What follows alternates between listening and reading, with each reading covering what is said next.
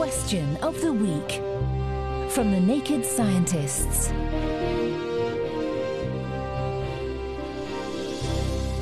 Hello and welcome to Question of the Week. This week we're answering a question sent in by young listener Sebastian. How many nuclear bombs destroyed Jupiter? How many nuclear bombs would it take to destroy Jupiter? Have you ever woken up and wanted to wreak havoc on a cosmic scale, but realised you didn't know how much of your personal nuclear arsenal to bring with you? Me too. So, fortunately for us, the public astronomer at Cambridge's Institute of Astronomy, Matt Bothwell, is here to take us through the physics and forces required. It's harder than you might think. The Earth is a big ball of iron and rock that weighs a billion trillion tons.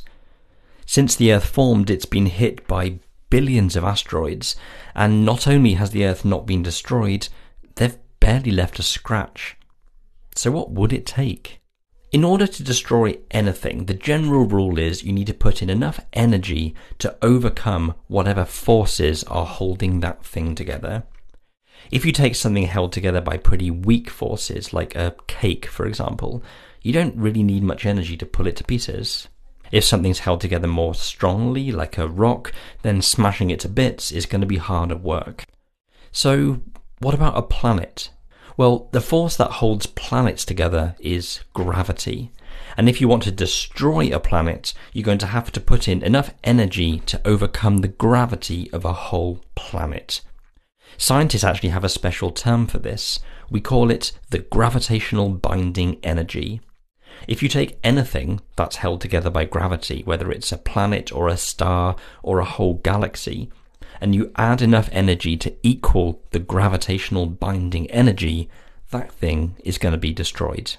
So you want to destroy Jupiter, and that's going to be pretty hard work. The gravitational binding energy of Jupiter is about as much as a hundred billion trillion nuclear bombs. That's a 1 followed by 23 zeros. Earth is smaller and has weaker gravity, so it is going to be easier to destroy. It would only take maybe 10 billion trillion nuclear bombs.